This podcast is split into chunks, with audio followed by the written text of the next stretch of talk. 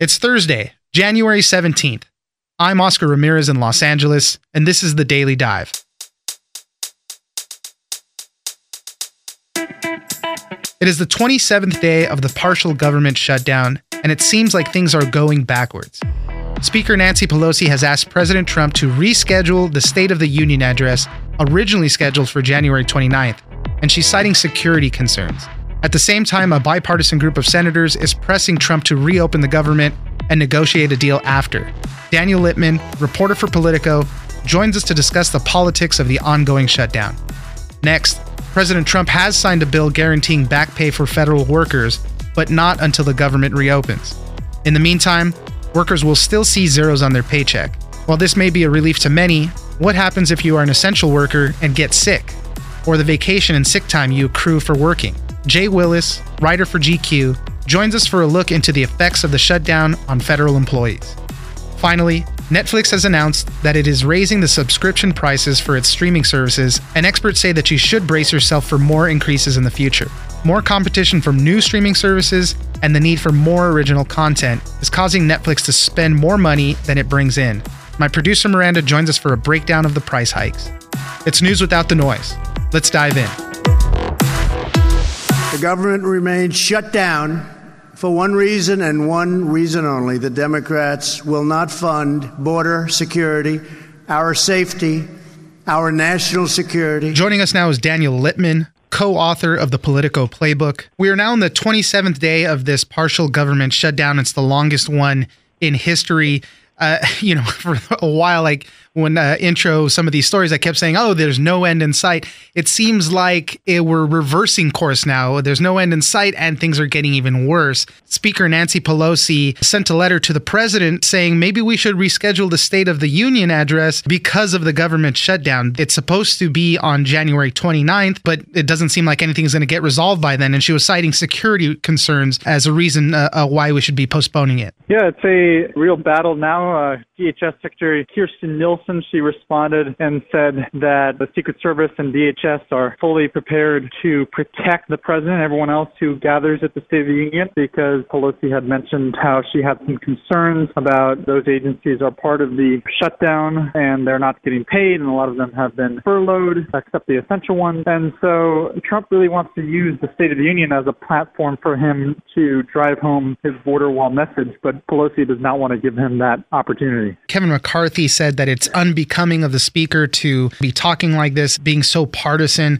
The Constitution says that the president is required to deliver a report on the State of the Union. It doesn't necessarily have to be televised. Nancy Pelosi said maybe you can just give it to us in writing and we could be done with it. I know some uh, Democrats have said it, you know, it's just not fair and it looks awkward that all these people whether they're prepared or not, and I'm 100% sure they are prepared to offer the right protection for everybody.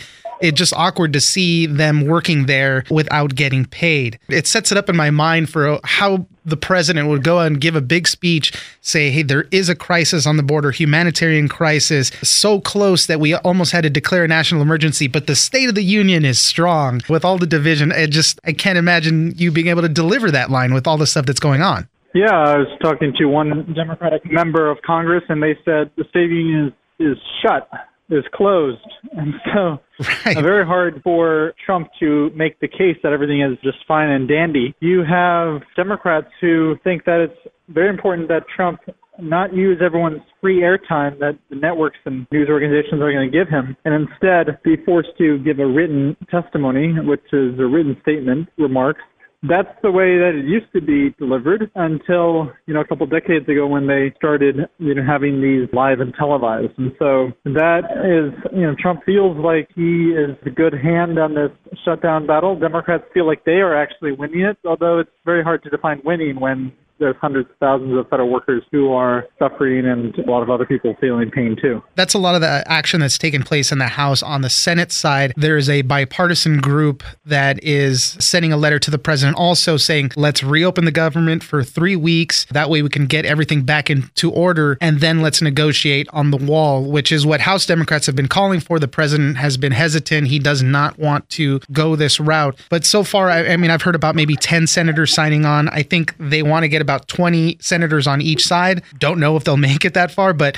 even uh, Senate Republicans now are, you know, starting to feel the pinch and they want to reopen the government. There's a real sense that this is going on way too long and that no one is benefiting, that the public is suffering, and that we should not run the government the way that it has been run, where it's partially even shut down for more than three weeks and it's getting embarrassing for the U.S. image around the world. And so there are a lot of senators from both parties who say that this is a good time that we should take stock and urge the president to moderate his position on all of this. They're asking for three weeks. Let's open it up. And if you want to shut it back down after that, I guess you can. And I said at the beginning of this, it seems like we're taking a step back. They, there's been no talks on getting the government open or border security for about a week now because of the stalemate. Everybody's just digging their heels in and nobody wants to come to the table with anything. Obviously, the president being uh, uh, very stubborn on it too. He doesn't want to do anything unless he gets that full funding for the wall. It makes you think, where are those negotiating skills? Yeah. Maybe you can't have the full money, but I know Democrats have said, signaled that, hey, we don't want to do anything with a wall, but they will make a deal if you reopen the government. And then uh, on the other side of things, thousands more employees are being called back in now to work without pay. They're still shut down, but as things progress, you know, things still need to get done. So more furloughed workers are going to start working with no hope of getting a paycheck. Yeah, or at least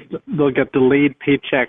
They'll get back pay. But the Trump administration views it as, you know, thinks it's very important to try to lessen the impact on the public and that's both so they can continue this fight, but also, you know, they care that there's a lot of stuff that's getting left by the wayside, critical environmental protections not getting properly regulated and looked at. Airports, uh, there's a lot of concern that our nation's air safety is in jeopardy, and so that's something that is making a lot of Trump people nervous. You know, what if there's an airplane accident yeah. because of Trump's wall? That doesn't really help the safety and security of the people. Yeah, I think one of the quotes I saw was that airlines are self-regulating right now, and that could compromise public safety because you don't want that to happen. The Food and Drug Administration, as you were saying, they're bringing more, uh, 400 more people back to work. These are still small numbers compared to the 800,000 federal workers that are working without getting paid or being furloughed. The EPA, they only have 6.8% of its total workforce working. So they're bringing some more people back. This thing keeps getting stretched on, and now we're starting to see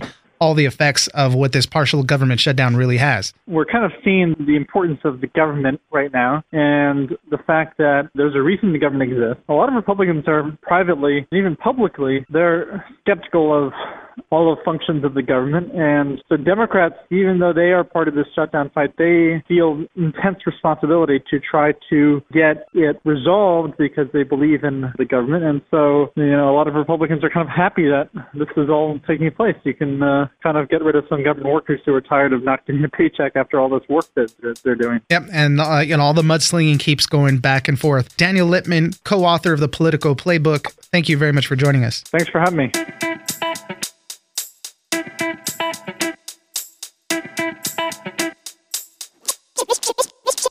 It ensures that 800,000 federal employees who are going without pay because of a senseless shutdown will ultimately get the back pay they deserve. Joining us now is Jay Willis, staff writer for GQ. We're in the longest government shutdown in history. It's a partial government shutdown. We're hearing about the impact that it's having on uh, these 800,000 workers that are working without pay or have been furloughed, furloughed workers that have not been working are going to come back still without pay. But it's been a nightmare for some of these federal employees with their sick leave, things like that. And these are all the people that are caught in the middle. Lawmakers are trying to dig their heels in on both sides. We want money for the wall. We don't want to give you money for the wall. They're not really coming to any compromises. So it's becoming a problem. But like I said, these people are in the middle. They have nothing to do with it. They just want to work and get paid for what they're doing. And it's starting to show now. So tell us a little bit about some of the people you talk to and how this is really impacting them on uh, other levels. Like I said, as far as their sick leave and things like that. Obviously, missing a paycheck is the big red flag item that is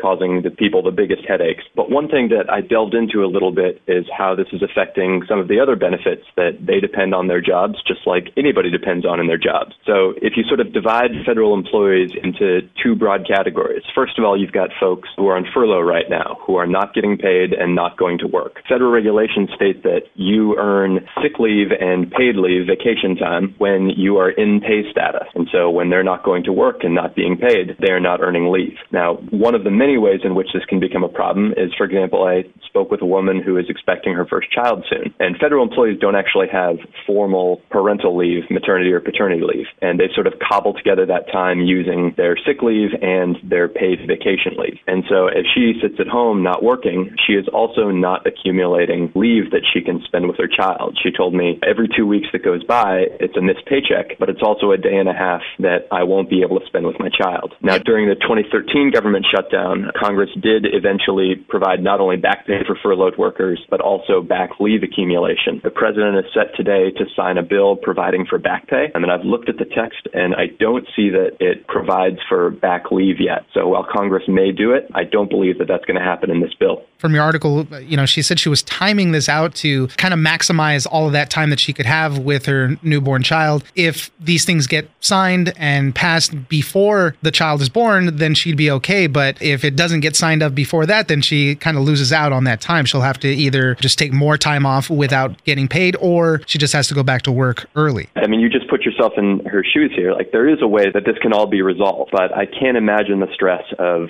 sitting at home, expecting your first child again in a matter of weeks, and just watching the news and, and hoping that this gets taken care of, knowing that the downsides for you and your family could be significant as you sort of start this new phase of your life. Let's talk about other people when you want to call out sick, such as uh, air traffic controllers, these essential employees. You can't do a sick out protest or anything like that. So it's even tougher for them to do something like that. Yeah, they run up against sort of a what appears to be sort of a strange quirk of a shutdown that makes sense if you start to think about it, which is they're essential employees and they've been deemed critical to the continued administration of the government. So when a shutdown begins, if they have existing vacation plans, those get canceled because you are deemed, again, essential. We heard a little bit about this over the holidays when you had essential employees who had to cancel their time away and come back and work during the week of Christmas and New Year's. But it's also affecting employees now just if they come down with the flu. If the government were operating normally, they would be able to call out sick just like anyone else. But because they've been deemed essential to it, they have to jump through a whole new series of hoops.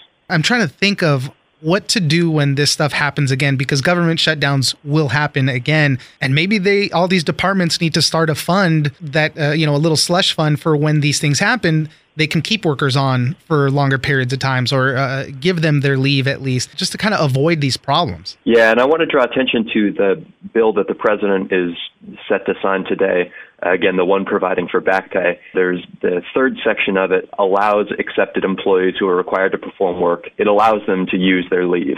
So from this point forward, perhaps policies will start to change at different agencies. But as I wrote in the article, that's not what's been happening sort of on the ground up until this point. Jay Willis, staff writer for GQ, thank you very much for joining us. Certainly. Thank you for your time.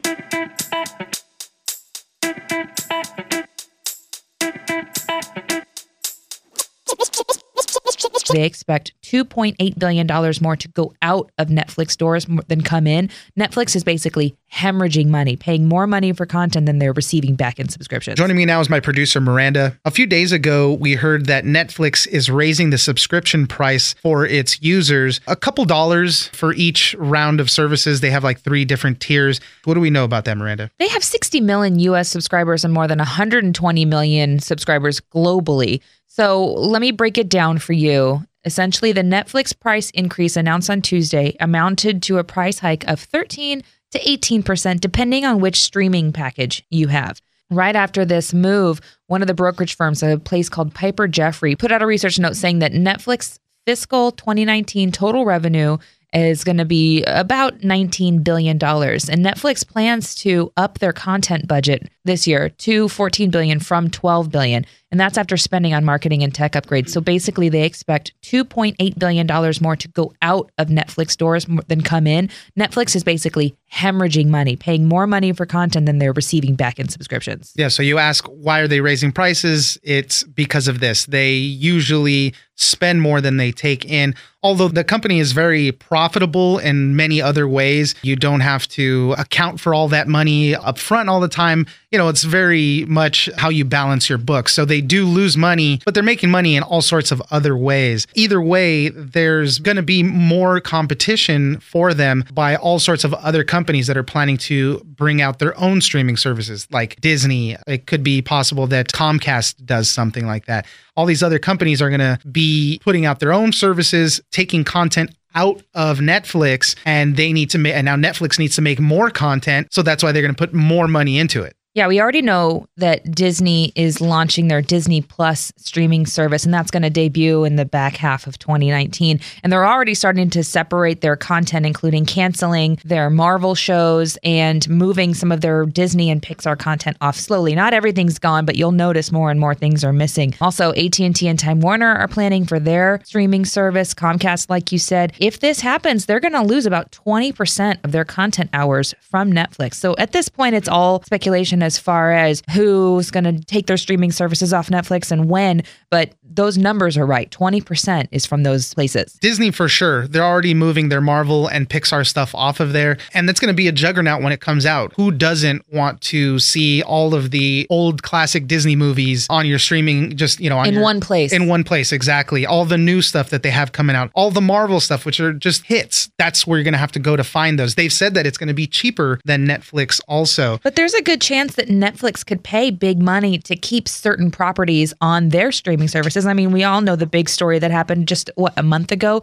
when Netflix paid $100 million to extend their contract with Friends to keep it on Netflix for only one more year, oh, Oscar. Oh, that's so much. Uh, but, but this all goes to the point. They need to raise prices to accommodate for all this stuff, all the money that they're shelling out. From an audience standpoint, it's not that much money. It, it's two, it's two bucks. Right. Uh, you're getting a lot of stuff there, and they've built up so much rapport with their audience already. They have their hits like Stranger Things, Orange is the New Black, things like that, where people go and they want to keep watching. There is a lot of other movies. This is all about original content. They're ramping that stuff up. It's a place that people already trust. They're hooked on it and they're going to keep coming back. A fun side note, because I always love these, their shares did go up after they announced the price hike. It's a smart move for them. If you would have invested $1,000 in Netflix in 2007, Oof how much would you be making now off of that $1,000 investment? More than $90,000 as of January Ooh. 15th. That's everybody kicking themselves in the butt for that one. Just to uh, drive the point home about uh, original content and how much money they shell out for these things, you is one of the latest hits that Netflix has. It's starring Penn Badgley from the Gossip Girl fame. He plays like a stalker. You know, there's all this stuff on on the internet where people are like, "Oh, I love him so much, but he's so creepy and weird."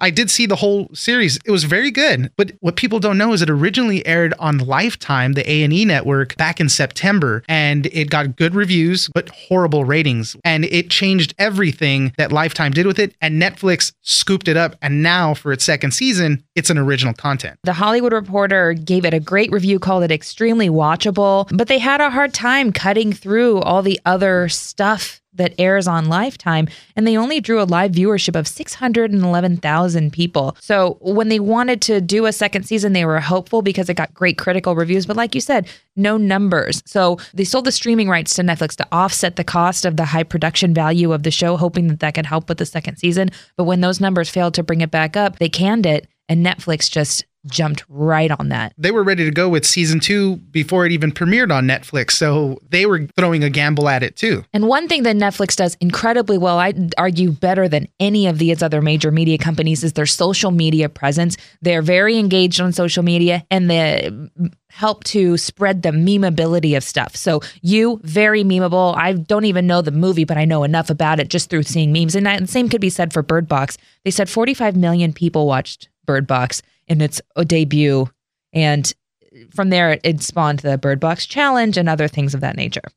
Yeah, and well, I mean now they're having to go back and say, "Hey, don't do Apologize, these types of things." Yeah. uh, but uh, but you know, this is just a, a lot of the smart moves that Netflix makes, even though they spend so much money And, and you know, these are all all these reasons put together is why they are increasing their prices. And experts say expect more increases, you know, in the years to come. Or how the last one was about 15 months ago. So maybe in another 15 months you might get another couple dollars but that slow incremental thing i think is easy for people to swallow right now. Digestible yeah. But you know who knows how far it's going to go. The streaming wars are here now and everybody's going to have some type of platform for content original content.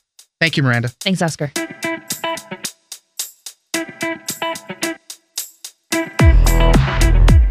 That's it for today. Join us on social media at Daily Dive Pod on Twitter and Daily Dive Podcast on Facebook. Leave us a comment, give us a rating, and tell us the stories that you're interested in. Follow us on iHeartRadio or subscribe wherever you get your podcasts. The Daily Dive is produced by Miranda Moreno and engineered by Tony Sorrentino. I'm Oscar Ramirez, and this was your Daily Dive.